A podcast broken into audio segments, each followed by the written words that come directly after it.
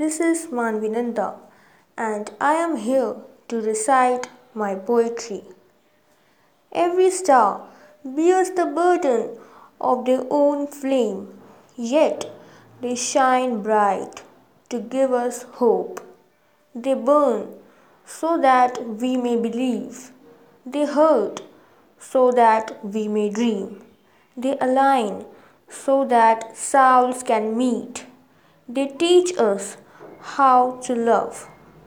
A star is a gift, a miracle, the ink in a poet's pen, the twinkle in the eyes of a child, the light that guides us, the ornaments that decorate the sky, the companions given to the moon by her beloved to watch over her until the eclipse.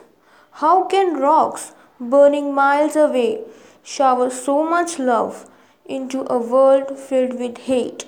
Thank you.